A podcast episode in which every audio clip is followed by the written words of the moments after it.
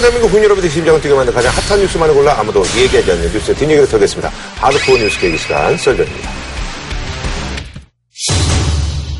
가계부채가 진짜로 몇 년 사이에 진짜 많이 늘었어요. 1100조가 돌파됐는데 음. 근데 이게 원인이 말이죠. 과연 이제 주택 담보 대출이 늘어서 그런 것이냐. 규제를 완화하니까 많은 사람들이 돈을 빌린 거죠. 별로 많이 늘어났다고 생각하지 않는 게요. 우리 어떤 그 경제 규모가 커졌기 때문에 부채도 늘어난 당연히 것이다. 부채도 늘어나는 것이고 이게 솔직히 우리가 아무도 얘기하지 않는 저도 예전에 이제 그 두바이에 그 호텔 7성급 최저가로 한번 갔다가 모르는 사람하고 가지잖아요.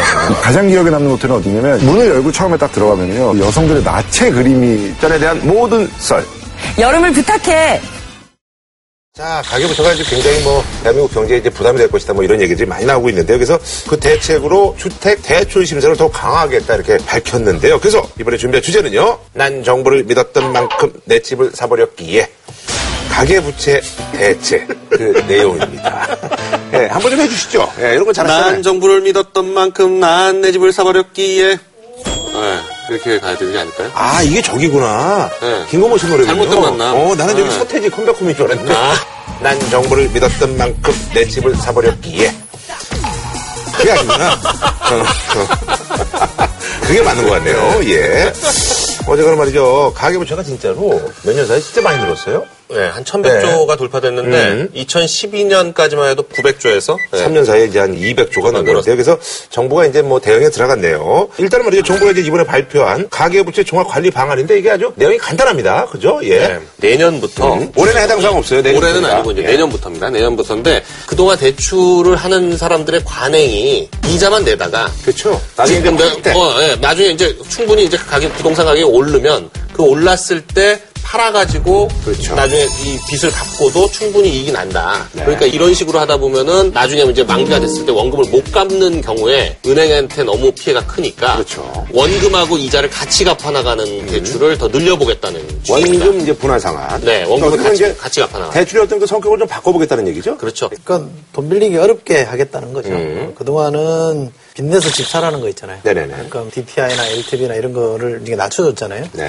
금리도 낮춰주니까 되게 이제 정부 정책 기조가 돈을 빌려줄 테니 싸게 빌려줄 테니 그 돈으로 집 사라 이런 기조였는데 네, 부동산을 좀 살리자. 예, 네. 그게 이제 그건 1년 만에 이제 확 바뀐 겁니다. 음. 그 아까 말씀드린 대로 이자만 내고 나- 마지막에 일시 상환하는 게 아니라 분할 상환해라. 조금씩 갚아 나가야 되니까 돈 빌린 사람으로서는 부담이 커지는 게 하나 있고요. 네. 또 하나는 주택담보대출인데도 담보만 보지 않겠다. 상환 능력까지 보겠다는 겁니다. 그러니까 음. 그렇죠. 담보에서 능력으로 이렇게 좀 컨셉을 좀 바꾸는 음. 포인트를 좀 방점을 좀 바꿔서 가는 게 하나 있고요.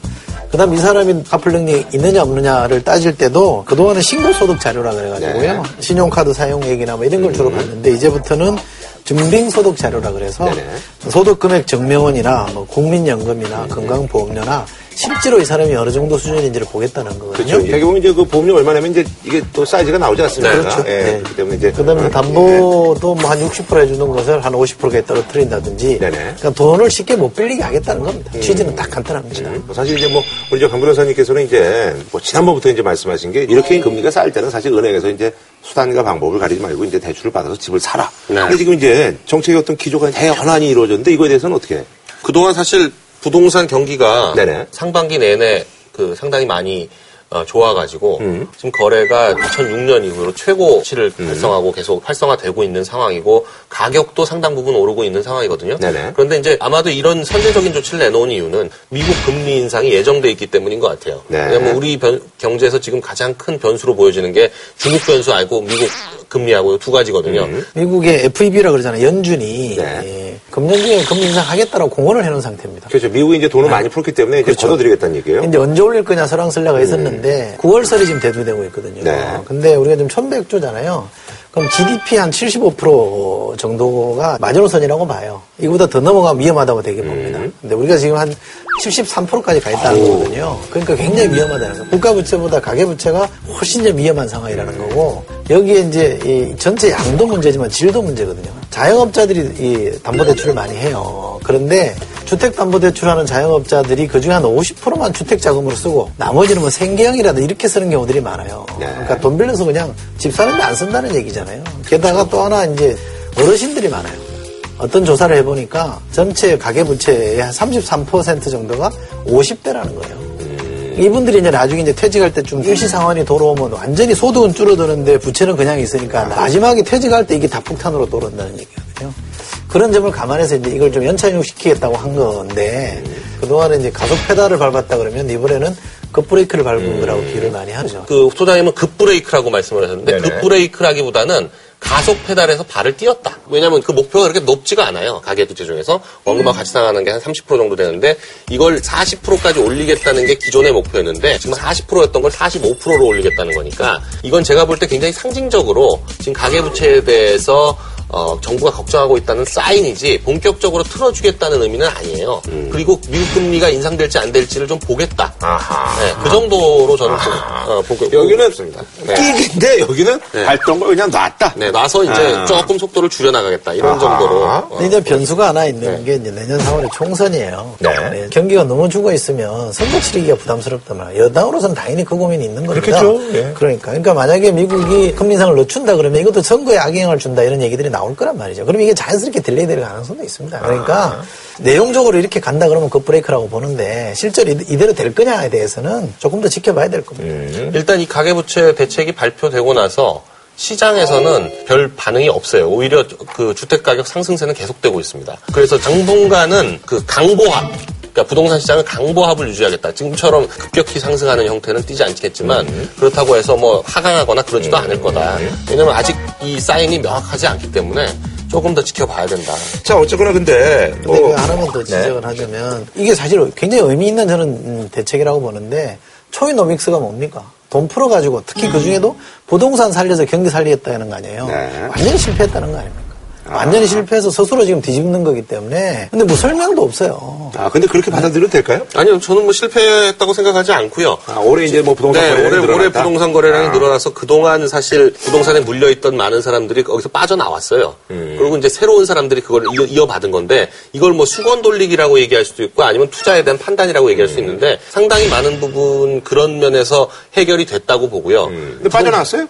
못 아니- 빠져나왔잖아요. 아니요, 저는 안 빠져나가죠. 아, 그래요? 더 받아야 돼요? 네. 예. 아니, 빠져나올 수가 없어요. 저 같은 경우도 이제 뭐 일산에 네. 뭐 이제 뭐 집이 하나 있는데 저도 이제 그런 경우거든요. 사실 이제 그냥 이자만 내고 나중에 이제 왜냐면 이제 예전에 그 부동산 관행이 대출금을 다 갚으면 나중에 이제 집 사는 사람이 부담스러워 한다. 그러니까 그렇죠. 대출 좀 끼고 있어야 된다. 그래서 저도 이제 몇 년째 이제 이자만 내고 있는데 빠져나온 사람들은 빠져나왔다. 그렇죠. 뭐 네. 그런 말씀이시네요. 아니, 그 거래량이 지금 입증을 하고 있으니까요. 아, 네. 예. 이게 부동산 경기라는 게 부동산 그 자체만 살아서 되는 게 아니고 다른 부분으로 이게 넘어가줘야 되거든요. 근데 성장률이 지금 3.5% 처음에 계산했다가 지금 2%대로 지금 다시 떨어지고 있잖아요. 그러니까 우리 경제가 좀 살아나고 있다는 지구는 아무것도 없어요. 전체적으로 보면 초이노믹스 자체는 완전히 실패했다고 보는 거고 처음에 이 초이노믹스 드라이브를 걸 때도 많은 사람들이 그거 아니다. 박근혜 대통령 옆에서 경제민주화 주장했던 김종인 전 장관 같은 경우는 누군들 몰라서 그 방법 안 쓴 게 아닌데 그건 굉장히 위험하기 때문에 안 쓴 방법인데 정의한 부총리가 위험한 선택을 지금 한 거다라고 지적을 했거든요. 그럼에도 불구하고 안 된다고 질렀잖아요. 안 되잖아요. 그런데 본인은 지금 이제 정치하겠다고 돌아갈 날이 얼마 안 남았잖아요. 그럼 뭐, 뭐라도 이 설명이 있어야 될거 아닙니까? 이만저만해서 이거는 이렇게 됐고 앞으로 어떻게 하겠다라는 게 있어야 되는데 그것도 없이 마치 우리는 다 알고 있고 다 준비된 듯이 정부가 보여주는 이 모습 저는 그게 굉장히 개탄스럽다는 거예요. 네. 저희가 이제 한번 2011년부터 말이죠. 가계부채의 어떤 그 증가 추이를 한번 좀 짚어볼 필요가 있겠는데요. 이게 2011년부터 1분기만 기준으로 쭉 보면 네. 860조에서 2015년 금년 1분기에 1100조가 됐으니까 엄청 늘어난 거죠. 저는 별로 많이 늘어났다고 생각하지 않는 게요. 2011년 1분기에 국민소득하고 어, 지금 국민소득이 훨씬 더 많이 늘었습니다. 이 부채보다. 우리 어떤 그 경제 규모가 커졌기 때문에 부채도 늘어난 당연히 것이다. 부채도 늘어나는 것이고, 그러니까 걱정하는 사람은 빚이 걱정이 되죠. 그런데 이게 부채를 어떻게 보느냐에 따라 달라요. 부채라는 게 어, 사실은 다른 사람의 소득으로 간다는 생각을 가지고 있어야 자본주의가 돌아가는 거죠. 내가 안 쓰면 내가 부자가 될 것이다. 이렇게 생각하면 다 같이 가난해집니다.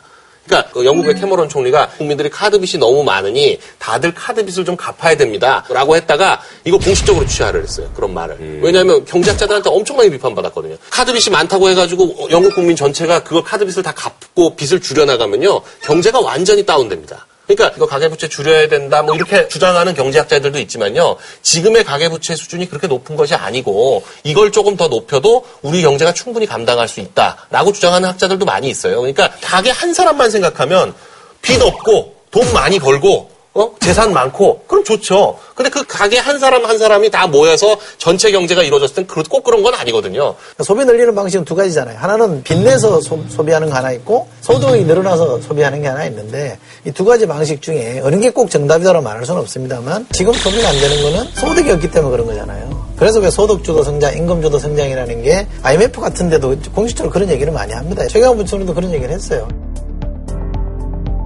그러니까 빚내는 방식보다 상적으로 생각해보다 소득이 늘어나는 게 좋은 거 아니에요. 근데 왜 이 얘기를 하느냐. 우리나라 10대 대기업의 사례위보금이 한 520조 정도 쌓여 있단 말이에요. 투자를 안 하니까 이게 일반 가게에 돈이 안 들어가는 거 아니냐. 그래서 여기를 투자를 하게끔 유도해라. 그래서 소득을 늘려줘야 되는 거다. 그래서 미국 뉴욕주는 15달러까지 올라가 있는 거 아닙니까? 일본은 경단련이 나서가지고요. 임금 인상 주도했습니다. 정부가 좀 월급 올리자 그랬더니 아 좋다 올리십니다. 그래서 재계가 나서서 임금 인상을 주도했어요. 우리나라도 지금 이번에, 이번에 6,030원 된 거 아니에요? 예전엔 최저임금 6,030원 된 거 아닙니까? 처음에는 뭐한만 원까지 갈 것처럼 막 정부가 블러핑 했다가 결국 그렇게 못 가는 거잖아요. 재계가 완벽하게 틀어막은 거 아닙니까? 그렇게 보면 정책 기조를 이게 소득을 늘려주는 쪽으로, 임금을 늘리는 쪽으로 트닝하지 않으면 이게 계속 어려워질 수밖에 없습니다. 이게 솔직히 우리가 아무도 얘기하지 않는 뉴스의 뒷얘기를 털겠다는 거 아니에요? 솔직히 그런 입장에서 말씀을 드리자면요.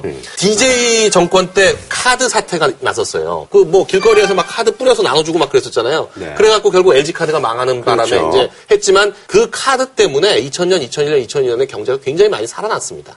그러니까 소비를 늘리는 방법 두 가지입니다.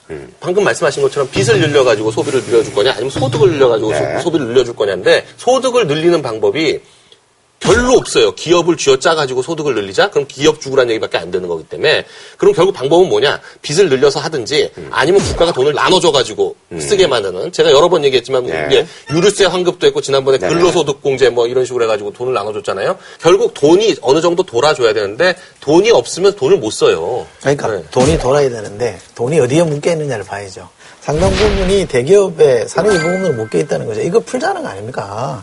정상적으로 이게 투자로 들어올 수 있게끔 열어주자 이런 고민을 하는 거고요. 나라에서 뭐 돈을 준다는 거 있잖아요. 줄 수 있겠죠. 저는 그것도 반대하지 않습니다만 지금 같은 상황에서 그 돈을 일시적으로 한두 번 주면 다 빚까먹었습니다. 이게 소득, 소득이라는 거는 뭐냐면 안정적으로 늘어나는 게 계산이 되잖아요. 내가 월급이 올랐다 그러면 이걸 쓸 여력이 생깁니다. 근데 한두 번 일회적으로 뭔가 돈을 주어지면 우선 급한 대로 빚까면서 쓰기 때문에 그거는 제가 볼 때 큰 효과 없을 거라고 생각하고요.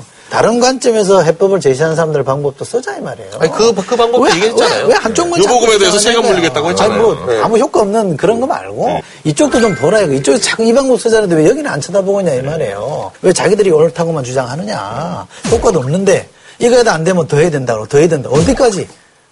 언제 어디까지 해줄 거냐. 이 소장님이 말이죠. 이제 계속해서 이제 기업을 기업을 쥐어, 쥐어 짜서 돈이 나오고. 그거라니. 아니. 지금 예. 짜라는 얘기가 아니죠. 투자 활성화를 좀 시켜야 된다는 아, 얘기잖아요. 그렇죠. 예, 그래요. 알겠습니다. 자, 어쨌든 근데요. 이번에 이제 그 유한 책임 대출제를 내놨는데 간단하게 좀 설명을 해 주시죠. 예. 그러니까 이를테면 이런 거예요. 그러니까 3억짜리 주택을 담보로 한 2억쯤 대출을 했는데 네. 집값이 집값이 3억에서 1억 5천이나 1억 8천으로 떨어져도 음. 그럼 3천이나 5천은 지금은 쫓아다니거든요. 갚을 때까지. 근데 집이 만일에 날라가면 그 다음에 그 나머지 빚은 안 갚아도 된다. 이게 네. 무한 책임이죠. 근데 이게 취지는 좋아 보여요. 취지는 좋아 보입니다. 그런데 만약에 2억 대출 받아서 1억 5천짜리 집을 그냥 내버렸다. 그럼 나머지 5천, 마이너스 5천은 누가 감당할 거냐? 금융기관이 감당하는. 금융기관이 감당하는 결국 다른 사람이 감당하는 거잖아요. 그러니까 내가 실패한 거를 다른 사람한테 책임을 전가하는 게 될 수 있기 때문에 왜 엄한 사람한테 피해를 주게 만드냐 이 말이죠. 근데 사실 뭐 이런 가능성은 별로? 없잖아요. 어, 그 사인을 주는 거예요. 집값이 그렇게까지 떨어지지 않을 거다. 음. 아, 라는 사인. 그러니까 걱정 말고 대출을 해라. 해서 집을 사라.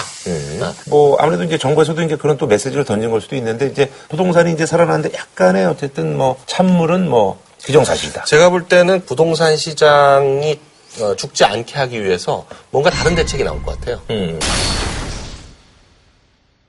정부가 작년에 부동산 경기를 살리겠다면서 LTV와 DTI를 풀어줬던 조치를 1년 더 연장하기로 했습니다. 문제는 지난주 급증하는 가계대출을 잡아보겠다며 내놓은 종합대책과 상반된다는 점입니다. 1100조 원을 넘어선 가계 빚 문제를 해결하려면 일관성 있는 정책이 필요하다는 지적입니다. 저는 1년 사이에 너무 왔다 갔다 하는 거에 대해서 일반 국민들이 볼 때 황당한 거죠. 1년 전에 사라 그랬다가 지금 사지 마라. 돈 못 빌려주겠다 이렇게 얘기하니까 정부 정책이라는 게 1년 앞도 못 내다보고 있었다라고 생각하면 그 심각한 문제죠. 음, 알겠습니다. 어쨌든 저기 이제 방송국에 좀 광고를 좀 많이 붙였으면 하는 예, 그런 좀 바람이 있습니다. 예. 출연료를 올리려고 해도 맨날 무슨 광고가 붙는다고. 예. 할 말이 없어, 그러면. 예. 그럼 정부를 탓해야 돼. 경제를 살려서 뭐 내가 내 출연이 올라가는데 그래야죠. 자, 한 줄로 좀 부탁드릴까요? 또 다른 내 친구는 내 어깨를 두드리며 대출 받으라 했지만 받지 못할 것 같아. 네, 이거예요. 네. 아, 아, 대출 이제 이 시기 지나면 못 받는다는 얘기잖아요. 네. 예, 알았어요. 예. 저는 좀 이 정부가 아까 말씀드렸습니다만 정책 기준을 바꿀 때는 뭐 해명이 있어야 되는데 실력도 없고 의지도 없고 해명도 없고 그래서 저는 이 말씀 꼭 드리고 싶은데 무능하면 착하기라도 좀 해라. 국민 좀 보기 좀, 어? 좀 무서워하고 염치라도 좀 가졌으면 좋겠어요. 자, 다음 뉴스는요. 올해도 이제 독도에 대한 어떤 그런 망언, 아베가 집단자위권 행사를 위해서 안보 법안을 또 준비 중입니다. 그래서 이번에 이제 준비한 주제는요. 독도도 지냈고, 불상도 지냈고, 일본 망언 파문입니다. 뭐 일본 그 방위백서 이제 11년째 이제 독도 땅 뭐 주장하고 있는 거는 뭐 이제 11년째 계속되는 일이니까 올해도 여지없이 예. 이게 방위백서가 백서라는 이름이 붙은 이유는 표지가 하얀 색깔이라서 백서라고 하는데요. 우리가 이제 그 흰머리를 백두 네. 뭐 이런 것처럼 어, 백서. 흰 눈썹 백미 어, 어, 이렇게 어, 해서 어. 백서라고 얘기하는데 우리도 국방 백서라고. 해가지고 국방부에서 발행을 하거든요. 그리고 중국도 어, 이런 비슷한 걸 내고 있고요. 미국 같은 경우에는 표지가 파래갖고 Blue Book이라고 어, 부른다 그러니까 한 국가의 안보 전략, 방위 정책 그리고 주변국 정세에 대한 인식 이런 것들이 다 들어있는 거니까 요거 하나를 보면 이 나라가 어, 앞으로 어떻게 하려고 하는구나 이걸 알 수 있다라고 해가지고 이제 우리가 관심을 가지고 보는 거예요. 근데 거기에 이제 11년째 일본이 독도는 자기 땅이라고 넣는 거는 자기 명분을 자꾸 삼는 거고 이걸 통해서 자꾸 이제 대한민국을 자극을 하는 겁니다.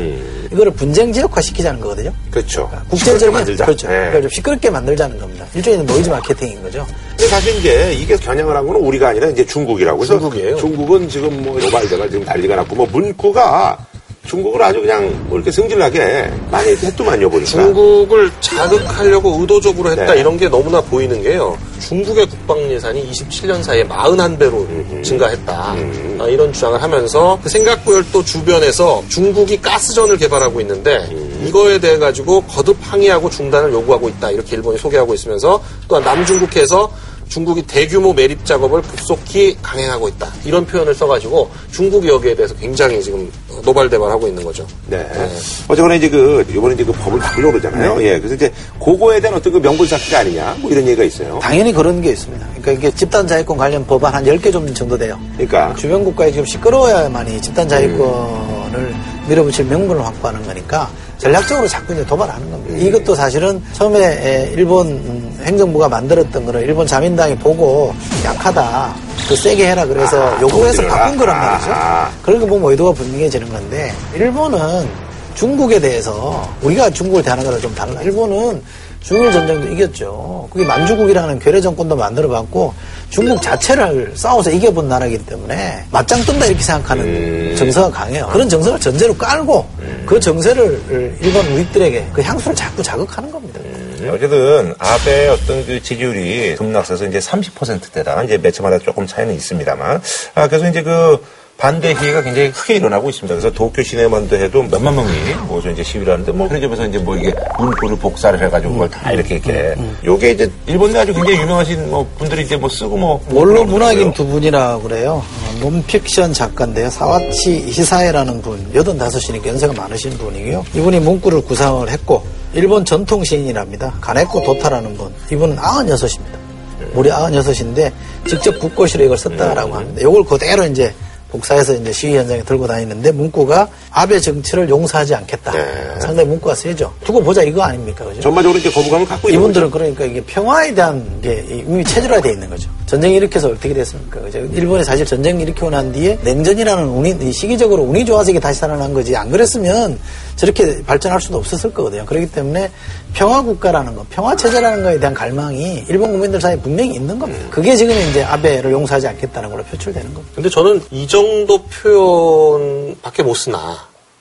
그냥 우리 같으면 난리 났을 거거든요. 난리 났을 건데 이게 일본이 그래요. 일본 말에 욕이 없다는 거 아니에요. 제일 심한 욕이라고 해봐야 빠가야로 그러니까 정도 나쁜 놈 정도인데 그런 이유가 그 일본이 전통적으로 이 관이 세고 그리고 사무라이들이 칼 들고 다니면서 욕을 하는 상놈이나 아니면 뭐 그 평민이 거슬리거나 하면 그냥 그 자리에서 베어버리고 해도 뭐 처벌을 안 받고 그랬다는 거 아니에요. 그럴 정도로 이 어떤 지배 권력이 워낙 확고해가지고 일본의 야당이 전혀 지금 맥을 못 추고 있는데 이것도 제가 볼 때는 아베가 이용하고 있는 거예요. 그러니까 일본 야당이 그렇게 반대를 해줌으로써 일본 입장에서는 어떤 조정 과정을 거치고 있는 거 아니에요? 지지율이 이렇게 급전직하하는 것을 겪고도 여기 이 법이 통과됐다라고 하면 전 세계적으로도 우리가 이렇게 우여곡절 끝에 하여간 이 법이 통과된 거니 일본 국민들의 총의가 반영된 거다 이렇게 주장할 여지가 있는 거고요. 그러기 위해서 지금 뭐 아베가 요즘 거의 매일 텔레비전에 나와가지고 일본 만화도 이용하고 무슨 뭐 인터넷 방송도 나오고 네, 뭐. 별걸 다 하고 있어요. 그러니까. 네. 아베가 이제 막 나갈 수 있는 거는 야당이 미미합니다. 야당이 너무 존재감이 없어요. 음, 거기는 야당이 진짜, 예. 지금 대한민국 야당이 존재감 없다 그러는데 거긴 더합니다. 전혀 수권 정당이라고 할 수 없는 걸로 군소 정당화되어 있는 게 하나. 그러니까 도전자가 없다라는 것 때문에 상당히 세게 갑니다. 아베 어머니가 아베를 평가한 게 뭐라 그러냐면 정책은 외할아버지를 닮았다. 기시노부스케. 성격은 자기 아버지 외상을 했습니다. 아베 신따로를 닮았다. 아베 신따로, 예. 네, 우리가 주목한 게 이제 기시라는 사람인데 전범이었습니다만 어쨌든 나중에 일본 총리가 되는 사람이 수장이 되는 사람인데 이 사람이 밀어붙였던 게 뭐냐면 음, 미국과의 안보 조약입니다. 지금은 이대로 전수 방어. 그러니까 일본은 방어만 하지 공격 안 한다. 그러니까 미국이랑 안보산에 들어가고 우리는 독자적인 무력, 뭐 침략한다 이런 거 안 한다라는 거거든요. 그렇게 해서 사실은 일본이 이 덕을 엄청나게 받습니다. 국방비 들어가는 예산을 아껴가지고 경제 개발을 예, 전념했기 예. 때문에 엄청나게 혜택을 많이 본 거거든요. 아베가 이걸 전후 레짐이라고 하는데 전후 체제를 탈각하자. 이제는 좀 벗어나자는 거예요. 우리도 좀 힘을 좀 써야 될 거 아니냐라고 지금 주장하는 게이 아베의 필생의 소신입니다. 기시 노선을 그러면 외손자인 이 아베가 전혀 부정하고 있냐 그게 아니라 기시 노선은 성공을 했으니 이제는 성공 이후에 이렇게 변신하는 게 맞다 이렇게 주장하는 거거든요. 우리 집안이 어떻게 보면 일본은 이제 바꿔보겠다는 얘기군요. 예. 그렇죠. 근데 지금 아베가 지지율도 떨어지고 하는데도 이걸 꾸준히 밀어붙일 수 있는 배경에는 이제 일본 경제가 바탕을 하고 있는 거예요. 음, 일본 경제가 있어요. 지금 굉장히 좋아요. 그러니까 일본이 원래도 제조업이 좋았지만 지금 이 환율도 좋고 이러니까 제조업이 굉장히 지금 살아나고 있거든요. 아, 그 일본 차를 요즘 많이 타더라고요. 네. 예. 일본 중소기업들이 우리나라 하청업체들보다 더 가격 경쟁력이 있다고 할 정도로 지금 일본 경제가 굉장히 좋은 상황이고 그리고 아주 상징적인 사건이 하나 있었는데 영국의 파이낸셜 타임즈라고 이건 뭐 경제지로는 전 세계적으로 하여간 아주 유명한 양대 산맥인데 이 파이낸셜 타임즈를 니혼 게이자이 신문이 일본 경제 신문이 인수했어요. 어허. 그러나 하여간 경제가 바탕이 되고 있지만 중요한 건 안보. 안보 이슈는 하여간 명분이 되게 중요한데 그 명분 중에 하나로 또 아베가 밀어붙이고 있는 거는 작년에 IS에서 일본 기자들 참수를 한 두 명 했거든요. 네. 그때 일본이 아무 조치를 못 취했어요. 전혀. 그런 경험도 없거니와 그럴 때 어떻게 대처해야 되는지 전혀 알지도 못하고 해가지고 그때 아베가 우리가 뭔가 취하기 위해서는 군사력이 더 필요하다 이런 명분을 삼아가지고 예, 아니 근데 이제 어쨌든 근데 아베가 정말 굉장히 그 치밀하게 아주 일관되게 움직이는 그런 정치인 같은 그런 느낌이 아니. 근데 아베 보세요. 아베 지금 지지율이 떨어져도 35%잖아요. 예, 30%대예요. 예. 우리보다 높잖아요. 근데 우리가 지금 이 지지율을 볼 때 엄청 떨어졌다고 생각하잖아요. 근데 우리나라 대통령 지지율을 볼 때는 왜 그렇게 생각 안 합니까? 수상이니까 또. 예. 수상이 이게 더 지지율이 더 위험해요. 예, 여기. 여기는 임기가 없기 때문에. 근데 또 주목해봐야 될 건 미쯔비시가 최근에 이제 미국하고 중국 피해자들한테 사과도 하고. 그렇죠. 네, 예, 물론 미국 포로들은 몇 명 안 되고 중국도 우리에 비하면 몇 명 안 돼요. 몇천 명 수준이니까. 뭐 네덜란드 뭐 이래가지고 이제 근데 우리가 제일 많아요. 예, 네, 호주 뭐, 뭐 뭐. 그런 나라들에 대해서는 다 사과도 하고 중국에 대해서는 배상까지 한다. 네. 1인당 한 1,800만 원 정도씩 배상까지 한다고 하고 있는데 그런데도 불구하고 미쯔비시가 우리나라에 대해서는 강제 징용할 때 일본과 조선은 한 나라였기 때문에 네. 다른 나라 징용하고는 전혀 성격이 다르다. 이런 식의 주장을 하는 건데 미국한테 가서는 납작 엎드려요. 오바마 앞에서는. 그리고 중국하고는 적절히 타협을 하려고 그래요. 이번에 중일 정상회담을 앞두고 그 어떤 밑자락을 까는 거거든요. 그리고 우리한테는 엄청 때려요. 왜냐하면 미국하고 중국에서 그렇게 약한 모습 보였던 거에 일본 사람들한테 좀 그러니까 우리한테는 냅다 때려가지고 일본 국민들한테 뭔가 어? 아베가 뭔가 보여주고 있다 이런 걸 하려고 하는 거 보면 아니, 근데 일본이 두 가지 얘기를 합니다. 첫째 지금 말씀하신 것처럼 조선은 합병된 나라 아니냐 이거죠. 합병됐고 국민 총동원령이라는 법에 의해서 이게 동원이 된 거기 때문에 국제기구가 말하는 강제노역이나 강제노동이 아니다라고 주장하는 겁니다. 또 하나는 배상 문제는 65년 한일협정할 때 이미 네. 다 끝났다. 청구권은 다 끝난 걸로 정리된 거 아니냐 이렇게 주장하는 건데 근데 이, 이 반론도 있습니다. 국가 간의 청구권은 소멸됐을지 몰라도 개인의 청구권은 살아있을 수 있다. 우리나라 대부분이 지금 그 입장이거든요. 그러면 우리 정부가 좀 적극적으로 나서서 이 문제에 대해서는 개인의 청구권 인정해줘야 된다고 가면 되는데 그렇게 안 하고 있다는 거. 외교부 성명 나온 거 보면요. 물에 물 탄다, 수에 물 탄다 아무 얘기도 없습니다. 그냥 뭐 그저 하나만은 얘기하고 끝내버렸어요. 일본의 태도도 문제가 있긴 합니다만 우리 정부의 태도가 더 큰 문제가 있는 거죠. 얼마나 만만하게 보겠습니까? 아니 근데 있잖아요. 그때 뭐 저기 뭐 서로 저기 뭐 공간 가시고 뭐 다들 뭐 그러셨잖아요. 그래가지고 그때 야, 조만간 이제 뭐 이거 한일 정상회담이 열리는 게 아니냐 그런데 지금 또 이렇게 얘기 들어보니까 아니, 또 그 기념식에 서로 이제 네. 교차 참석하는 네. 거 해서 분위기 좋았는데 그때도 왜 아베가 8월에 담화를 어떻게 발표하느냐가 분수령이 될 거다라고 얘기했습니다. 우라야마 담화가 저는 50년 담화입니다. 네. 그때 핵심 키워드가 4개가 있었다는 거예요. 식민지 지배, 침략, 반성, 사죄. 요 4개가 다 들어가면 많이 진도가 나간 거죠. 많이 일본이 진일보한 건데 지금 두 개만 하겠다는 거 아니에요? 반성과 침략 정도는 들어가고 특히 우리나라를 겨냥한 식민지 지배, 사죄 이 부분 안 하겠다라는 게 지금 기조인 것 같다라는 거예요. 언론의 보도에 의하면. 그렇게 되면 상당히 우리나라로서는 부담스럽죠. 이러면 상당히 여론의 저항이 있을 거거든요. 결국 궁극적으로 우리가 승리하는 방법은요. 통일하고 시장도 키우고 경제적으로도 더 나아지고 국력이 더 향상돼서 일본보다 나아지는 것밖에 방법이 없어요. 지금 일본은 지금 어느 정도냐면 전 세계 군사 전문가들의 평가가 당장 중국하고 전쟁했을 때 해군력하고 공군력에서 앞서기 때문에 단기적으로는 승리한다는 거예요. 평화헌법 체제하에서도 그런 정도 군사력을 가지고 있는 나라가 일본인데 우리도 국력을 키우는 게 방법이에요. 이게, 좀 뭔가 우리가 좀 그동안 좀 잘못 생각한 게 일본이 아베가 자꾸 정상회담 하자고 왜 국제회의 가면 박근혜 대통령 옆에 가서 막 미소 짓고 막 연설할 때 앞에 앉아서 듣고 막 이랬잖아요. 그게 쇼예요. 미국이 자꾸 이렇게 한미일 공조체제 만들기 위해서 니들이 좀 해라 그래서 하는 척 한 거일 뿐이지 실제로 마음을 주지는 않았어요. 우리가 너무 강경 대응으로 사실 좀 즐긴 측면이 있습니다. 일본은 기분 나빠도 강대국이니까 외교는 현실이거든요. 잘해야죠. 자, 그러잖아 이제 뭐 간단하게 요거 좀 말씀드리겠습니다. 지난번에 이제 불상을 이제 대마도에 있는 걸 이제 도굴단이 훔쳐왔잖아요. 69살 김모 씨 등 5명은 지난해 10월 일본에서 이들 불상을 훔친 뒤 몰래 들여왔다가 경찰에 붙잡혔습니다. 이게 이제 우리나라가 이제 불상을 다시 이제 뭐 줬다면서요? 예. 좋죠, 좋습니다. 음. 관세음 보살 좌상. 음. 요거는 서산에 있는 부석사가 소유권 분쟁이 있기 때문에 요거는 안 돌려주고 동조 열애 입상은 어, 이거는 뭐 국내에서 주인이 있는 다툼이 없으니까 돌려주기로 한 거다. 근데 이거 가지고 이제 논란이 좀 생기고 있는데 어차피 훔쳐간 거 아니냐 그죠. 그래서 예를 들면 누리꾼들이 이렇게 표현합니다. 납치범에서 데려온 자식을 납치범에게 다시 돌려주는 거랑 똑같다 이런 얘기를 하는데 전문가들도 그런 얘기를 합니다. 이건 돌려줄 문제가 아니고 국제 뭐 박물관 협회라든지 이런 데서 규정해 놓은 걸 보면 어, 이게 이제 논란이 되면 가지고 있는 쪽에서 어떻게 입수했는지를 증명을 해야 된다는 거예요. 왜 자기 나라에 와 있는지 설명했어야 되는데 설명 못할 거 아니냐. 왜 이걸 덥석 주냐?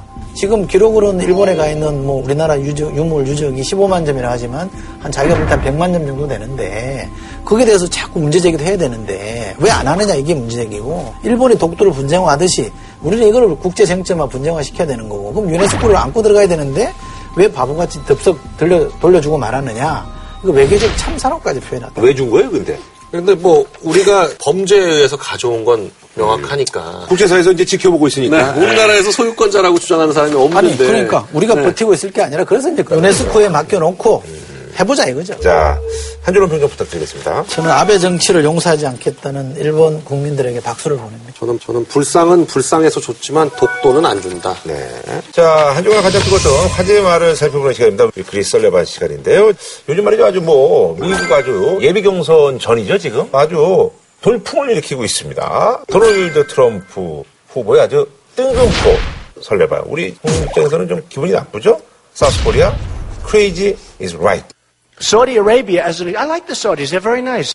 And whenever they're in trouble, our military takes care. You know, we get nothing. South Korea, crazy is right, right? Who said that? Stand up. Stand up. He said it's crazy. It's true. It's true. It's crazy. 말도 안 되는 얘기고 이거 팩트에 부합하지도 않아요 사실은. 우리나라는 방위분담금이라는 걸 내고 있잖아요. 그 일단 팩트부터 좀 짚어보면 우리가 지금 그 주한미군 방위 분담금의 45%를 분담을 합니다. 그래서 금액이 9,200억 정도 되는데요. 현금으로 지급해 주는 게 9,200억 원이고 그거 외에도 기지 기지 주변 정비 그리고 민원 해소 그리고 한국군 훈련장을 미국군한테 사용할 때 지원해 주거든요. 그리고 카투사 그리고 경찰도 지원해 줍니다. 그리고 세금도 많이 감면해 줍니다. 전기료, 상수도 요금, 통신 요금, 도로, 항만, 공안 이용할 때 이용료도 면제해 주고 있고 아주 많네요. 예. 엄청 많아요. 엄청 많이 지원해주고 있어서 이 팩트 자체가 완벽하게 틀린 겁니다. 아하. 그런데다가 지금 제일 큰 돈 들어가는 게 그 용산 기지의 평택 이전인데 이 용산 기지의 평택 이전을 거의 100% 우리가 지금 지원을 해주고 있어서 이게 지금 처음에 100억 불 가까이 된다고 했었는데 지금 거의 200억 불 가까이 될 거거든요. 그 돈까지 감안하면 굉장히 많은 부분을 우리가 부담하고 있어서 팩트가 완벽하게 틀렸다. 근데 이제 그 이 사람에 대해서 좀 정확하게 좀 알 필요가 있습니다. 도널드 트럼프가요. 1946년생이고 굉장히 우리나라에도 지금 여의도에도 있고 용산에도 트럼프 있고 월드 가지고 있잖아요. 트럼프 또 월드 네. 트럼프 타워 이런 게 있잖아요. 그 트럼프의 도널드 네. 트럼프입니다. 근데 아버지도 원래 부동산 업자였다 그러는데 재산이 언론에서는 대충 한 뭐 4조 원쯤 되지 않겠냐 그랬는데 이번에 출마한다고 하면서 공개한 재산이 10조 원이에요. 음, 나 돈 많다. 네, 더 많다. 더 많다. 근데 유- 진짜 유명해진 거는 Apprentice라는 쇼가 있는데 도널드 트럼프가 직접 이제 뭐 부동산 계획 같은 걸 하나 발표를 하고요. 그 계획에 대해서 뭐 이 프로젝트 안 같은 거를 이렇게 써와서 그걸 이렇게 심사를 해가지고 그게 이제 리얼리티 쇼죠. 네, 리얼리티 쇼예요. 그래서 심사를 직접 드럼- 도널드 트럼프가 해서 나중에 한명 뽑아가지고 직접 얘한테 그 일을 맡겨요. 그러면 한 10회 이거 하는 중에 이게 유명해져가지고 이 프로젝트를 진짜로 하면 그 프로젝트가 또 잘 돼요. 호텔이나 뭐, 뭐, 뭐 빌라 같은 거 지어서 팔고 뭐 이런 프로젝트인데 굉장히 그 사업적인 어떤 그 사업적으로 마인드가 있는 거죠. 네, 소질이 있는 사람이고 이제 또 그리고 이분이 이제 또 방송사를 소유하고 있기 때문에 그것도 이제 가능한. 그리고 뭐 미스 유니버스, 뭐 미스 USA 예. 뭐 이런 거 그 후원해가지고 이분 주변에는 이제 끊임없이 이제 돈 또 그리고 이제 방송 또 이제 미녀들 뭐 네, 이래가지고 프로레슬링도 또. 예, 거기 또 이제 프로레슬링도 가끔 나가지고 막 그러잖아요. 그러니까 돈이 굉장히 많은 사람이에요. 근데 이제 여러 가지 기행도 많이 하고 그래가지고 참 말을 막 하는 걸로 굉장히 유명하잖아요. 이번에 논란했던 망발은 크게 이제 주목받은 건 두 개입니다. 첫째는 이제 멕시코에서 들어오는 이민이나 뭐 난민들 있잖아요. 그게 좋은 사람들도 들어오지만 범죄자들을 자꾸 보내고 특히 강간범도 껴있다. 이렇게 얘기하니까 이제 미국 공화당은 이 히스패닉 표를 지금 겨냥해서 선거를 그렇죠, 해야 그렇죠. 되는데 거기다 불지르니까 상당히 좀 답답하죠. 결정적으로 이 양반이 건드린 게 저 사람이 상원 의원 그 2008년에 대선 후보 했던 사람 있잖아요. 맥케인. 맥케인. 맥케인. 네. 존 맥케인. 전쟁 영웅. 전쟁 영웅인데 전쟁 영웅 아니다. 포로. 잡혀서 포로 생활했는데 무슨 전쟁 영웅이냐 이렇게 깠어요. 그러니까 공화당 주류가 발끈한 거죠. 너는 선을 넘었다. 아, 너무 나갔다. 라고서 일제히 이제 포문을 열어서 맥케인은 건드리지 말았어야 아, 된다. 그렇죠. 예. 왜냐하면 전쟁이 단순히 전투 조종사 하다가 잡혀서 5년 동안 포로 생활을 한게 아니라 자기 아버지가 무슨 해군 제도위가 됐을 때 빨리 나갈 수 있는데 불구하고 순서대로 나가겠다고 아. 쉽지 않은 기다렸다는 거 거예요. 아니에요. 예, 진짜. 예. 그리고 설사 포로 생활을 했더라도 한 나라를 지키기 위해서 그렇게 고생한 거면 영웅이죠. 그래서 나중에는 어, 2008년에 공화당 대선 후보는 전쟁 영웅 맞다 이렇게까지는 불렀었어요. 아하. 그리고 진화를 했는데 어쨌거나 막 거칠게 얘기하는 이런 방식을 통해서 어, 대선 구도를 완전히 흔들어 버렸거든요. 공화당이 이 구도가 16명의 후보가 난립하는 구도예요. 그 중에 제프 씨가 좀 앞서긴 했습니다만 특출나지는 않습니다. 네. 이런 구도에서 특정자에서 판을 완전히 흔들어 가지고 본인이 24%로 가서 1등이 돼버린 거예요. 완전히 지각 변동이 된 거냐 아니냐 가지고 미국의 정치 전문가들이 지금 해석하느라고 난립니다.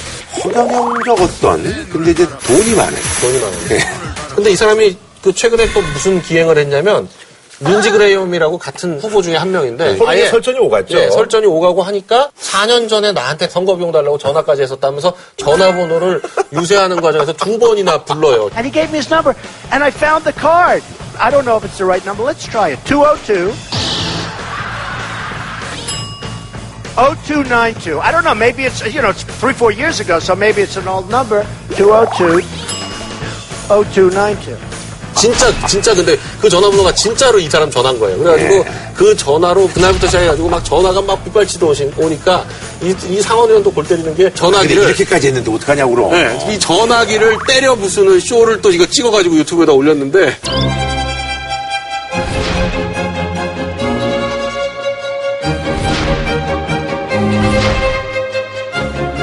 Or if all else fails, you can always give your number to the Donald. 근데 왜 그걸 삼성폰으로 해? 네.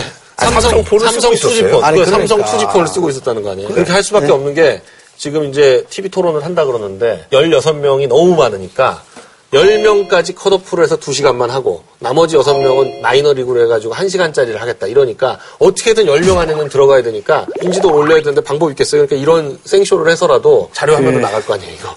대체로 이제 미국 공화당의 주류들이 지도부나 이런 사람들이 봐서 아 이번에는 누가 하는 게 좋겠다는 거 하면 그렇게 간다는 거예요. 암묵적으로. 아, 예. 영어로 뭐 endorsement라 그래가지고 이번에는 좀 보면서 이렇게 젭 부시 쪽을 어떻게 좀 정리를 해주려고 하는데 이제 뭐 클린턴하고 이제 젭 부시하고 이렇게 이제 그 그렇죠. 집안 대 집안 싸움에서 그렇죠. 젭 부시가 사실 선거 치르기가 좀 괜찮은 그림이거든요.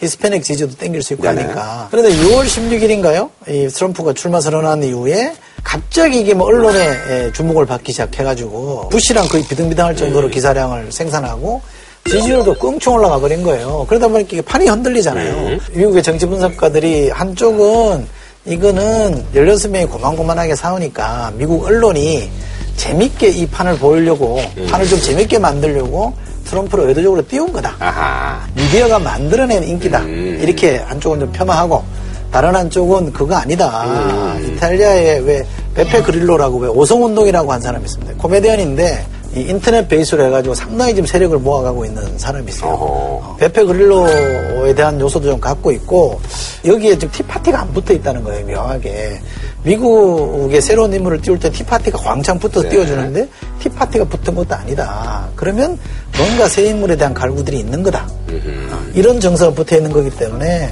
단순히 언론이 만들어낸 현상이라고 볼수 없다. 결론적으로는 저 지지가 지속되기는 어렵지 않겠느냐. 어느 순간 되면 빠질 거다 이렇게 전망을 하고 있습니다. 정치에 있어서 이게 적이 지루함이거든요. 제프 씨가 너무 모범생 이미지인 거예요. 사실상 뭐 제프 씨로 거의 굳혀질 것 같았는데 이게 지금 공화당이 어떤 상황이냐면 민주당이 의외로 오바마가 잘하고 있어서 오바마가 막판에 지금 뭐 리거시 빌딩을 한다고 하면서 뭐, 뭐 TPP도 잘 되고 있지 IS도 또 터키가 지금 들어왔거든요. 그래가지고 IS 문제가 좀 화해했고 해. 해, 해결이 될 것 같고 뭐 쿠바 이란 문제 뭐 여러 가지가 지금 해결이 되고 있고 해가지고 그래서 지금 이렇게 가다가는 그냥 민주당한테 진다 이런 위기의식이 공화당 내에 있는 거예요. 그래서 제프시처럼 저렇게 모범생 이미지로 가가지고는 도저히 안 된다. 지금은 오히려 공화당 내에서는 지금 트럼프처럼 하는 게 인기가 훨씬 있고 지금 제프시보다 거의 두 배거든요. 10%, 네. 20%뭐 근데 그. 공화당에 트럼프가 있으면 민주당 쪽에 샌더스라고 있어요. 거기는 미국에서 상원 의원인데 버몬트주 상원 의원인데 I am socialist라고 선언한 사람이에요. 미국에서 사회주의자라고 얘기하는 사람인데 그 사람이 출마했어요. 그러다 보니까 여기도 흥행이 좀 되고 있거든요. 여기는 또 왜 되느냐면 워낙 그 힐러리가 독주하는 구도니까 재미가 없잖아. boring하거든. 예. 그러니까 뭔가 좀 새로운 재미를 찾는데 샌더스가 딱 등장했는데 굉장히 신선한 얘기를 많이 하거든요. 급진적 얘기를 해요. 여기도 전문가들에 대해서 이 사람이 샌더스가 선전하고 있는 게 반대로 힐러리에 대한 호감도가 떨어져야 되는데 이건 전혀 안 떨어지고 이쪽이 좋아지고 있는 거기 때문에 여기가 데미지는 없다. 재롱 잘 차는 거예요, 뭐. 그러니까 여기도 사실은 사람들이 뭔가 변화, 재밌는 요소를 찾다 보니까 된 거다. 그리고 시원시원하게 얘기하거든요. 트럼프도 그렇고 샌더스도 그렇고 시원시원하게 지르니까 거기에 호응하는 건데 이거는 대선에서 있는 재미지 판을 바꿀 정도는 아니라고 보는 겁니다. 네. 자, 다음 소식은요. 예, 삼성물산 그리고 이제 제일모직 이 합병이 되는데 이제 그 암초를 만났죠. 이제 엘리엇이라는 미국의 이제 그 헤지 펀드인데 여기에 이제 그 삼성의 손을 들어준 게 바로 이제 국민연금입니다. 이제 그런데 말이죠. 이 주가가 폭락을 해서 이틀 만에 이제 국민연금이 어떻게 보면 이제 우리들 돈 아니겠습니까? 예. 어, 3천억 가까운 그런 평가 손실을 입었다고 하는데 그래서 이번에 준비한 주제 내연금 심쿵에 국민연금 3천억 날린 사회왕입니다. 자, 제일모직하고 삼성물산이 합병을 네. 하는 게 일단 지금 경제 쪽에서는 아주 뭐 초미의 관심사였죠. 왜냐하면 그죠. 이게 단순히 그냥 제일모직과 삼성물산이 합병한다 이게 아니고요. 삼성그룹의 후계 구도가 여기 달려 있는 거예요. 예. 삼성물산이 가지고 있는 4% 조금 넘는 삼성전자 주식이 있는데 요 주식의 의결권을 이재용 부회장이 행사할 수 있, 느냐 없느냐가 삼성그룹 전체의 해- 후계 구도에서 굉장히 중요했거든요. 그렇죠. 삼성전자가 삼성그룹 전체에서 60% 정도 네. 차지하니까 이게 사실 이제 그 작년부터 이제 진행되어 온 건데 지주 회사가 에버랜드였는데 에버랜드가 이제 제일모직으로 바뀌고, 바뀌고. 또 제일모직하고 이제 또 삼성물산하고 네. 합쳐지면서 이제 삼성전자에 대한 어떤 그 지배력을 이제 높이기 위한 네. 이게 이제 국민연금 논란이 되는 이유는 그렇게 합병을 하는데 키를 쥐고 있는 게 국민연금이었거든요. 네. 어, 국민연금이 그 주식을 갖고 있었기 때문에 그런데 두 가지 측면에서 이제 문제가 있다라고 지적을 하는 겁니다. 네. 국민연금에게 어떤 이렇게 이 투자하는 게 자문하는 데 공식적 두 기관이 있었는데 거기서는 반대하는 게 맞다라는 공고를 냈어요. 아하. 근데 그 국민연금은 찬성을 했고. 음. 어, 근데 그게 약간 좀 정치적 결정 아니에요? 어쨌든 삼성이 또 이제 아니 그러니까 흔들리면은 네, 그러니까 이유가 뭔지는 아직 국민연금이 안 밝히고 있습니다. 음. 두 번째는 뭐냐면 대개 이제 과거에 SK하고 SK CNC가 합병을 할 때는 국민연금 내에 의결권 행사 전문위원회를 열어가지고 결정을 했거든요. 근데 이번에 이걸 안 열었어요. 그리고 어, 내부 투자위원회만 열어가지고 그냥 거기서 결정해버린 겁니다. 그러니까 대개 이제 이런 건에 대해서는 그동안 해온 관례라는 게 있는데 그것도 안 했고 하니까 국민연금이 처음부터 좀 도와주려고 하는 거 아니냐. 아, 이거는 투자 논리가 아니라 다른 논리가 작용한 거 아니냐. 그게 말씀대로 정치 논리일 수도 있고 아니면 뭐 내국 자본을 보호하려고 하는 논리일 수도 그렇죠. 있는데 네. 어쨌든 그래서 이제 문제 제기를 하는 거고. 딱 그거 두개 아니에요? 그렇죠. 근데 네. 마침 이게 또 떨어져 버렸어요. 삼성은 합병하면 주식이 올라갈 거라고 얘기했는데 역으로 좀 떨어져 버리고 나니까 국민연금이 할 말이 없게 생긴 거죠. 아, 그게 사실 이제 국민연금 이제 투자를 할 때 이제 자문기관이 있잖아요. 근데 거기서는 이제 반대했던 이유가 그 엘리엇에서 이제 제기한 이유하고 이제 똑같은 거죠. 그렇죠. 예. 그러니까 이제 지금 합병 비율이 어떻게 돼 있었냐면 제일모직이 삼성물산의 3배다 이렇게 본 거예요. 음. 근데 엘리엇은 뭐라고 주장했냐면 삼성물산과 제일모직은 그 가지고 있는 자산 규모나 모든 걸로 봤을 때 거의 비슷하게 평가돼야지 이렇게 3분의 1로 평가돼서는 안 된다. 이게 엘리엇의 네. 주장이었어요. 어, 많은 사람들이 보기에도 제일모직보다는 삼성물산이 그래도 건설도 오래 해왔고 그런데 그렇죠. 예. 어, 그리고 가지고 있는 일단 삼성전자 주식이 4% 가지고 있고 이런데 3분의 1은 좀 너무 적지 않느냐. 경제계에서는 뭐 다 그렇게 보고 있었는데 다만 이제 그 국민연금은 이렇게 생각한 것 같아요. 국민연금은 제일모직하고 삼성물산을 둘 다 1조 2천억 원 정도씩 가지고 있었는데 요거 두 개를 합쳤을 때 삼성물산에서 조금 손해가 나- 난다고 하더라도 제일모직에서 이득이 날 거니 결국 결과적으로 놓고 보면 비슷하지 않겠느냐. 만일에 합병에 반대해갖고 합병이 안 되면 둘 다 주가가 확 떨어지지 않겠느냐. 그러나 합치면 삼성에서 올라간다고 얘기하고 뭐 합쳐서 올라가지 않더라도 뭐 큰 손해 보진 않, 지 않겠나 이런 그 생각을 했던 것 같아요. 아무래도 이제 뭐 이제 삼성 물산하고 이제 그 제일모직이 이제 합병이 이제 좀 국민연금에서 이제 뭐 이게 사실 이루어지지 않으면 또 이제 파장이 또 만만치가 않기 때문에 그런 것들이 좀 고려가 아니, 되지 않았나. 그러니까 저는 국민연금의 입장도 뭐 나 미뤄 짐작하면 그럴 수 있다고 생각합니다. 아니, 어, 월스트리트 네. 저널은 네. 아예 사설에서요. 한국 사회가 자유시장에 반하는 행위를 애국심이라는 이름으로 묵인하고 있다고 아예 비판을 아니 했어요. 그러니까 뭐 네. 삼성이 이번에 애국심 마케팅 했던 건 사실이고 엘리엇은 먹튀 자본이다 그래서 문제 제기를 했던 게 사실이잖아요. 네. 그게 사실 많은 국민들의 마음을 움직였던 거죠. 그러니까 국민들이 낸 돈으로 하는 국민연금이 그렇죠. 완전히 경제 논리만 못 갔던 측면에 대해서는 저 수긍을 한다 이거예요. 그럴 수 있다고 생각하는데 합병 비율이라는 게 우리나라 법에 의해서 한 거잖아요. 주식 가격을 한 거니까 불법한 것도 아니에요. 충분히 그럴 수 있다는 건데 엘리엇의 문제 제기는 두 가지인 겁니다. 이게 왜 시점을 해필이면 이 삼성물산이 낮을 때로 정했냐 이거죠. 의도적으로 삼성물산의 주식 가치를 떨어뜨리는 거 아니냐.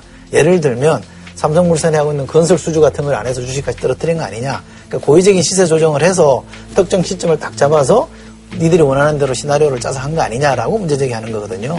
그런 문제 제기가 있다면 저는 국민연금이 소상하게 얘기하는 게 좋다고 봐요. 설명을 좀 했으면 좋겠다 이거죠. 국민 돈이잖아요. 저 같은 사람이 낸 돈으로 만들어진 그 펀드라고 하면 500조라고 하면 이만저만해서 우리는 이렇게 결정했습니다라고 얘기를 해주는 게 맞는데 지금 묵묵부답해요. 많은 사람들이 볼 때 너무 심하다라고 생각하는 거예요. 아니 근데 있잖아요. 삼성물산의 어떤 그 주식 가치가 이제 제일 모직의 어떤 그 주식 가치보다 낮게 평가돼야지 이건희 회장 일가한테 유리한가 보죠. 그렇죠. 제일모직은 지금 이건희 회장 일가가 지, 지분을 굉장히 많이 가지고 있고 삼성물산은 거의 안 가지고 있어요. 아하. 그러니까 합쳐가지고 요게 희석이 덜 되려면 이게 가능한 낮고 이게 높아야죠. 네. 자, 어쨌든 말이죠. 지금 이런 상황에서 여러 가지 이제 그 해외 어떤 그 자료들을 봤더니 그랬더니 보니까 뭐 미국의 어떤 그 캘리포니아 그쪽 뭐 저기 헬퍼스라고 어, 네, 캘리포니아 무슨- 공무원 연금. 야, 그 네. 공무원 연금은 수익률이 거의 한 네. 18% 가까이 나고 근데 우리는 뭐 네, 이제 5%. 네. 뭐 사학연금 이런 거 군인연금 뭐 2%뭐 이런 건데 네. 우리는 지금 전체 규모에서 30%를 주식 투자하고 70%를 채권 투자하고 이런 식으로 하거든요. 근데 어, 이런 데들은 뭐 50% 이상 그 주식으로 가져가기 때문에 주식 시장이 화랑일 때 특히 작년 올해 좋았거든요. 그러니까 주식 시장이 좋을 때는 수익률이 확 나다가 또 주식시장이 안 좋으면 또 손해도 나고 그래요. 그렇기 때문에 이 수익률만 놓고 왜 우리는 이렇게 운영을 못하느냐라고 어, 비판할 건 아니고요. 7대 3 정도 비율이면 안정성하고 수익성을 어느 정도 유지하고 있다. 이걸 주식을 더 늘렸다가 만일에 손해 나면요 책임 누가 질 거예요. 네. 엄청나게 손해 나거든요. 잘못하면. 그렇죠. 예. 네. 그리고 국민연금이 보면은 국내 금융시장에서 완전 슈퍼갑이에요. 500조니까. 뭐 은행이든 증권사든 뭐 보험사든 다 어떻게든지 국민연금 돈 좀 받아서 투자해볼까 이 생각만 하고 있는데 그러다 보니까 이걸 어떻게 투명하면서도 수익성 좋고 하게 운영하게 할 거냐 이게 굉장히 큰 과제입니다. 근데 이제 국민연금도 이제 오히려 이제 본격적으로 어떤 그 뭐 이제 투자에 나서겠다 그래서 이제 투자를 이제 뭐 이게 전담하는 그런 뭐 이제 기구도 만들고 어, 그런 계획이 있다고 하네요. 두 개가 핵심인 겁니다. 국민연금공단 안에 기금운용본부라는 게 있어요. 네네네. 요거를 이제 요 본부를 공사로 바꾸자는 겁니다. 네네. 위원회는 뭘 바꾸냐면 지금 장관이 위원장으로 돼 있는 거를 민간인이 위원장으로 네. 바꾸자는 겁니다. 근데 이제 앞으로는 대표성보다는 전문성으로 가자는 주의고 안정성보다는 수익성으로 가자는 이주인데 저는 기본적으로 수익성을 늘리려고 한 노력은 좋다고 봅니다. 그런데 운영하는 기구 자체를 어, 돈낸 사람들의 대표성이 없는 민간인 위주로 마치 금융기관인 것처럼 투자가 있는 것처럼 만들어 버리는 거는 잘못됐다고 보고요. 재밌는 거는 2008년에 이명박 정부 때 이걸 시도하려고 그랬었어요. 네네. 지금이랑 거의 똑같은 법안입니다. 근데 국회에서 이게 제도에 걸려서 안 됐거든요. 국회에서 보건복지위원회에서 누가 제동을 가장 심하게 걸었냐면 박근혜 대통령입니다. 박근혜 대통령이 당시에 보건복지위원 하면서 이 문제에서 집중적으로 파고들었어요. 지금 하고자 하는 이 모델이 전 세계 세 개밖에 없다. 왜 굳이 이렇게 가려고 하느냐? 라고 해서 사실 이게 폐기됐습니다. 안정성 위주지 왜 이렇게 그렇죠. 가려고 그 그러냐. 잘못된 거거든요. 그런데 그 반대해서 부결된 사람이 대통령이 됐는데 또다시 이걸 추진한다? 이것도 설명이 없어요. 갑자기 바뀌어서 설명이 있어야 될 거 아닙니까? 시간이 흐른 게 성명 아닐까요? 그럼 뭐, 시간이 흘렀습니다라고 하든지. 이거 이거 하려고 문영표 장관이 들어갔던 거죠. 아니, 그러니까 이거는 말이 안 되는 네, 거죠. 문영표 장관은 그쪽 전문가거든요. 연금복지. 전문가인데 메르스가 터져버리는 바람에 아하. 연금복지 하던 양반이 갑자기 와가지고 방역을 하려니까 이게 안 되는 거예요. 아니 아니라 근데 본격적으로 이제 좀 해보겠다라는 건데 그래서 그 헤지 펀드에다가 1조 원을 투자를 하겠다.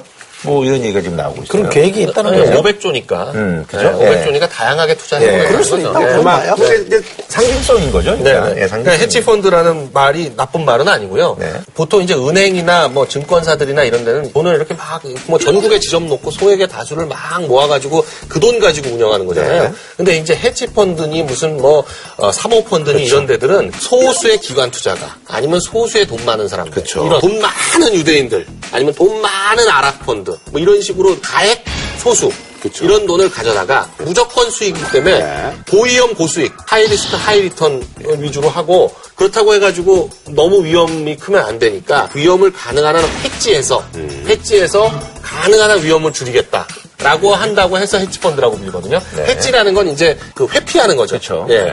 왜 정치인들이, 기자들이 자꾸 물어보는데 대답 안 하고 엉뚱한 얘기하는 걸 hedging이라고 그러잖아요. 그런 건데 정확하게 말하면 먹튀 펀드죠. 그러니까 히트앤런이 아니라 입장런입니다. 먹고 튀는 데거든요. 기업 사냥꾼 뭐 이렇게 부르기도 합니다.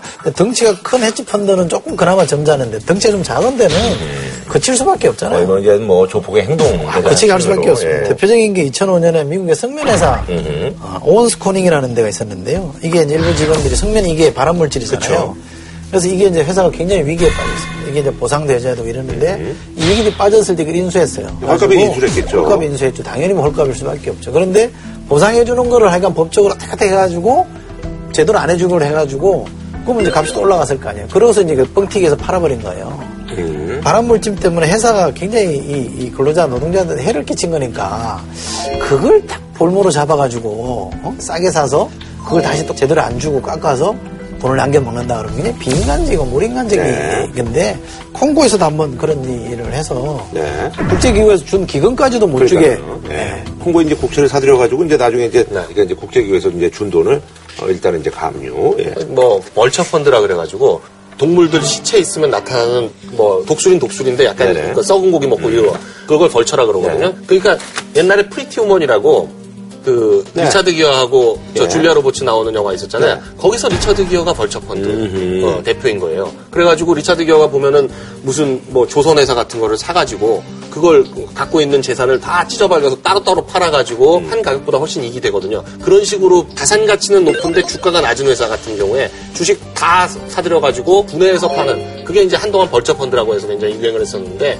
그 벌처 펀드도 해치 펀드의 일종인 거예요. 어쨌든 이제 그 돈 많은 사람들이 이제 돈 내고 돈 먹게 하는 건데. 돈 놓고 돈 먹게 하는 예, 거예요. 그, 돈 놓고 돈 먹는 예, 근데 이제 약간 염치도 없고, 이게 아주 악명이 높은. 예, 그래서 이 엘리엇이 아주 특히. 이를테면 어떤 걸 하냐면 아르헨티나 사태가 굉장히 유명한데 아르헨티나가 2000년대 초반에 경제 위기가 나타- 나왔을 그렇죠, 때 예. 그때 이제 아르헨티나가 발행한 국채를 이를테면 5억 불짜리를 4,500만 불에 산 거예요. 아주 이제 헐값이 됐으니까. 아니요, 완전 뭐 떡값이 10, 됐으니까. 10분의 1로. 예. 그, 뭐, 그때 이제 다른 은행들, 뭐, 다른 펀드나 외국계 은행들은 국가 부채를 감해주는 걸로 해가지고. 니들 어려우니까 감해주고. 깎아줄게. 네, 뭐. 깎아줄게 예. 해가지고, 아르헨티나가 그때 이제 싹 벗어났거든요.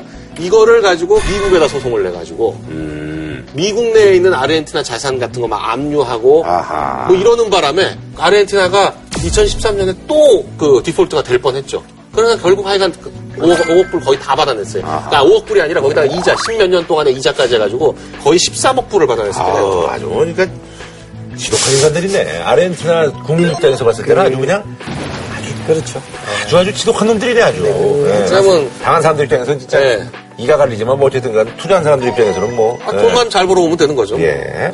근데 사실 이제 국내 이제 기업들이 이제 지난번에 이제 SK도 그렇고 사실 이제 그 KTNG도 그렇고 이게 헤지 펀드들이 이제 굉장히 그 먹잇감이 되는 이유 중에 하나가 이제 우리 기업 자체가 이제 굉장히 그, 그 총수니까 지분율이 너무 낮잖아요. 예. 소유 구조가 부실하죠. 예. 네. 그러다 보니까 이렇게 된 건데. 아, 그래서 세계에서는 이제 그 헤지펀드였던 그 공격에 이제 대응할 수 있도록 조금 이제 뭐 장치를 마련해달라 뭐 이런 얘기가 있습니다. 좀 방어할 수 있게 좀 해달라. 음. 오죽하면 대한민국은 헤지펀드의 놀이터다 이런 얘기가 나올 음. 정도니까 좀 막아, 막는 장치를 합시다. 그래서 뭐 여러 가지를 얘기하는데 대표적인 게 뭐 포이즌 필이라고 네, 이것도 많이 포이즌 필, 얘기하죠. 예. 어, 기존 주주에게 시가보다 좀 싸게 팔아서 음. 뭔가 좀 방어할 수 있게끔 네. 해준다든지 차등 의결권도 있습니다. 음. 특정 주식에 대해서는 의결권을 더 주는 거죠. 음. 한주 갖고 있으면 두 개 주고 세 개 주고 이러는 겁니다. 황금주라 그래서 어, 이것도 특정주를 가진 사람은 거부권을 행사해 주게끔 해주는 겁니다. 이러면 이제 방어해 줄 수 있는 게 있습니다. 그러니까 다른 나라에서 일부 채택하고 있는 게 있으니까 저는 이런 제도 우리나라가 검토하는 것도 뭐 그럴 수 있는데 97년 이후부터 이게 논의가 나오기 시작해서 오랫동안 논의했음에도 불구하고 왜 이게 동의를 못 얻었고 설득이 없었냐 그러면 기업들이 해야 되는 자구 노력을 안 한 거예요. 기업들 스스로가 사실은 지배 구조를 좀 안정화하고 튼실하게 만드는 노력해야 되는데 그거는 뭐 순환 출자니 뭐니 해가지고 얼마 안 가지고 그냥 거대 기업을 거느리고 있잖아요 재벌을 그거는 손 전혀 안 대고 법으로 도와달라 이러니까 사람들이 그거는 좀 아닌 것 같다라고 하는 거니까 저는 이 문제도 선행 조건이 있다 재벌들이 대기업들이 먼저 해야 될 게 있다라고 봅니다. 네. 한 줄로 평가 부탁드리겠습니다. 지금 국민연금 때문에 이제 3천억을 날렸다 이렇게 얘기하니까 좀 걱정되시는 분들도 있겠지만요. 이게 지금 3천억을 날린 건 아니고요. 6월 5일 날 7만 6,100원, 19만 7천원까지 올랐을 때를 놓고 보면 지금 이 가격이 떨어진 거지만 5월 20일 날 삼성물산 가격이 5만 5,400원이었고 제일모직이 16만 1,000원이었어요. 네네. 합병 발표하기 전에 가격에 비하면 아직도 오른 상태예요. 음. 그러니까 주식이 가격이라는 게 왔다 갔다 하는 거기 때문에 이거 올라가면 또 만회가 되는 거니까. 그러니까요. 예. 그 삼성물산과 제일모직 합병으로 인해서 국민연금이 손해를 볼지 이익을 볼지 여부에 대해서는 아직은 뭐 판단하기가 좀 이르다. 그러니까 저희가 이제 뭐 이제 말씀드리고자 하는 것은 이제 이렇게 이제 돌아가는 상황이 그렇다는 얘기고. 네. 예. 네. 경제학에 보면 공짜 점심 없다라는 얘기 많이 합니다. 이번에 삼성의 승계 과정을 지켜보면서 좀 뭔가 우리가 알고 있던 삼성에 못 미친다. 약간 좀 덜 매끄럽다 이런 생각도 많이 하고 이재용 부회장이 완전히 좀 런칭이 제대로 됐느냐. 아직까지는 좀 음, 부족한 점이 있습니다. 그래서 공짜 점심 없다에 빗, 빗대서 표현하자면 대충 승계나 대충 소유는 없다. 네. 제대로 하면 좋겠다. 저희는 다음 주에 찾아뵙도록 하겠습니다.